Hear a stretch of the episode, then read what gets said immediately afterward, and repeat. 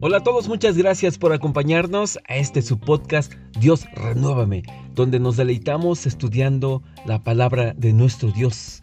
Y el tema, el tema del día de hoy, de hecho es un tema que me compartió Jacob Calderón y sus amados colaboradores, quienes en grupo hicieron este estudio con discernimiento y profundo análisis y nos lo han compartido para que nosotros también lo escuchemos aquí en este podcast. El tema, el tema que vamos a abordar está relacionado con la espiritualidad. Probablemente usted en algún momento ha escuchado a alguien decir, sabes, eh, te falta ser más espiritual. Pero ¿a qué se refiere eso? ¿De qué? ¿En qué consiste llevar una vida espiritual. Bueno, de eso hablaremos no solamente hoy, sino también a lo largo de la semana. Hemos dividido este podcast en varias sesiones. Yo espero de todo corazón que usted los disfrute, así que acompáñenos.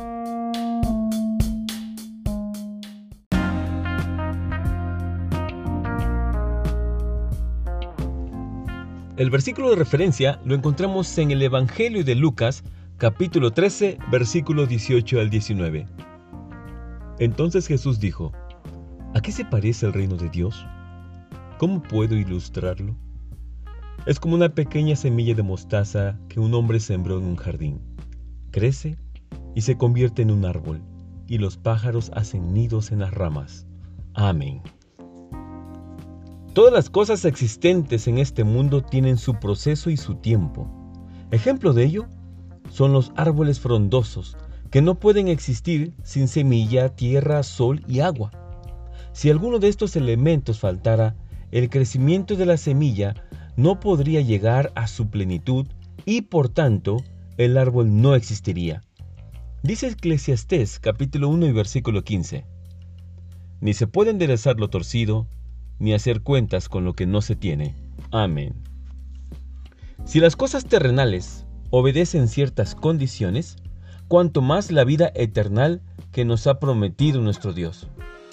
Recordemos que nuestro Señor Jesucristo vino a anunciar el reino de Dios, un concepto que resultaba incomprensible y complicado para los hombres de la época.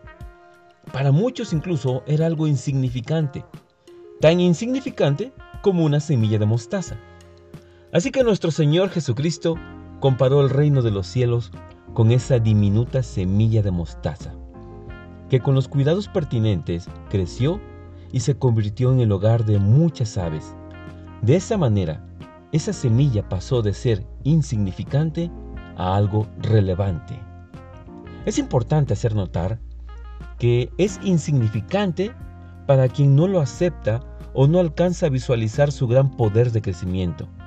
Hecha esta aclaración, la semilla de mostaza se desarrolla en verdad de lo significante a lo relevante e imprescindible. Asimismo, este enfoque aplica a nuestro crecimiento espiritual. Desde que inicia, adquiere un gran significado en nuestras vidas y conforme crecemos, se hace relevante e imprescindible, muy necesario en nuestras vidas.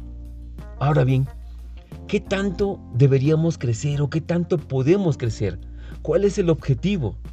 Bueno, eso también nos lo responde la escritura. En Efesios capítulo 4, versículo 13 tenemos ese parámetro.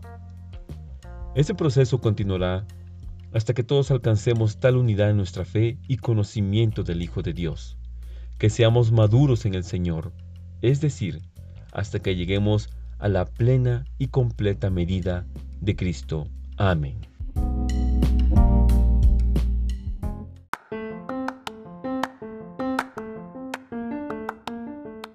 Reflexionemos.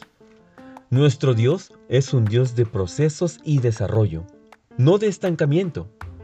Él ha puesto ciencia en la creación y ha puesto en nosotros también ese deseo de crecer y alcanzar la plenitud. Nuestra vida espiritual busca ese crecimiento y nos conduce a la plenitud del Hijo de Dios, nuestro Señor Jesucristo. Amén.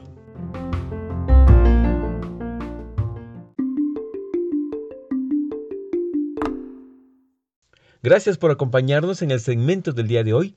Lo invitamos a escuchar el día de mañana la continuación del tema vida espiritual, un tema compartido enviado por Jacob Calderón. Que el Señor bendiga sus hogares y los llene de paz. Amén.